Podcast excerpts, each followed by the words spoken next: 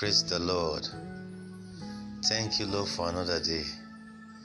Father, we appreciate you, Lord. Blessed be your holy name. In Jesus' mighty name we pray. Today is a blessed day for me.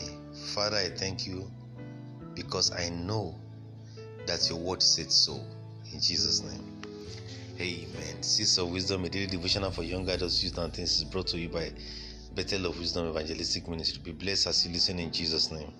Today is the 29th day in July, year 2021. Our topic for today is do not pattern your life after them. Part 7. Do not pattern your life after them. Part 7. And we are looking at the story of Laban. We are taking a biblical text from Genesis 31 verse 7, which says, "And your father has deceived me and changed my ways, my wages 10 times, but God suffered him not to hurt me." Genesis 31 7. Laban was Jacob's uncle. When Jacob sought refuge in his uncle's house, he was not treated well by Laban. Laban was a very cunning man. When Jacob wanted to marry Rachel, Laban's daughter, he did not tell him their custom does not allow the younger one to marry before the older.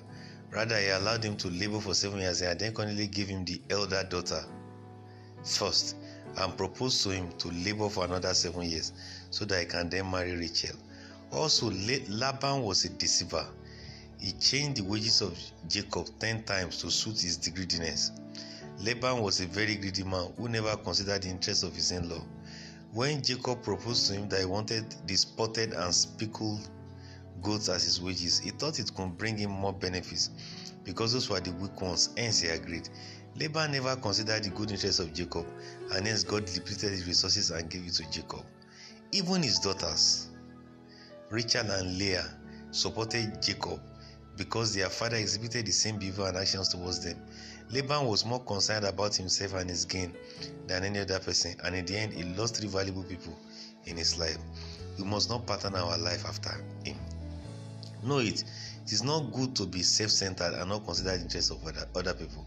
Pray, Father, I will not be self-centered. In Jesus' name. Can pray again. Father, I receive grace not to be self-centered. In Jesus' name. If you have been blessed by today's devotional, please kindly share with your friends and loved ones. You can also follow us at our Facebook page at Seeds of Wisdom Devotional. You can like BKH. You can follow us to get daily edifying materials from the tables of Seeds of Wisdom Devotional. Hallelujah. The Lord bless you in Jesus' name. The Lord cause his face to shine upon you, and he will lift up his countenance upon thee and give you peace.